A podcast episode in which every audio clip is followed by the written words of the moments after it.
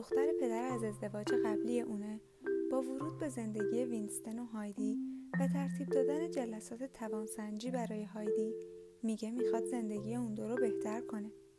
در شروع فصل ده وینستن به هم صحبتش میگه بعد از بیشتر از 20 سال همه چیز خوب یادمه. راستش هممون ترسو بودیم. به جز تو.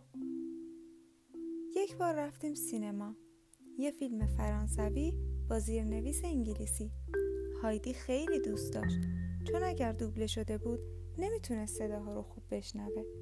اما با وجود زیرنویس به اندازه دیگران از فیلم متوجه می‌شد. داستان دختری بود که والدین و سگش توی جنگ مردن. یه پسر بهش کمک کرد سگش رو دفن کنه. چون تسکین پیدا کرد دوتایی شروع کردن به دفن کردن هر چیزی که دستشون میومد خانواده پسر وقتی گورستان کوچیک اونا رو پیدا کردن دختر رو فرستادن به شهر دیگه. بعد از فیلم هایدی خیلی گریه کرد. دستشو گرفتم و گفتم می‌بینی چقدر برات سخته انگشت شستتو نمکی؟ ترک کردن تو هم برای من همینقدر سخته. تو عادت بد من هستی. ازت دست بر نمیدارم. نمی‌ذارم به هم دروغ بگم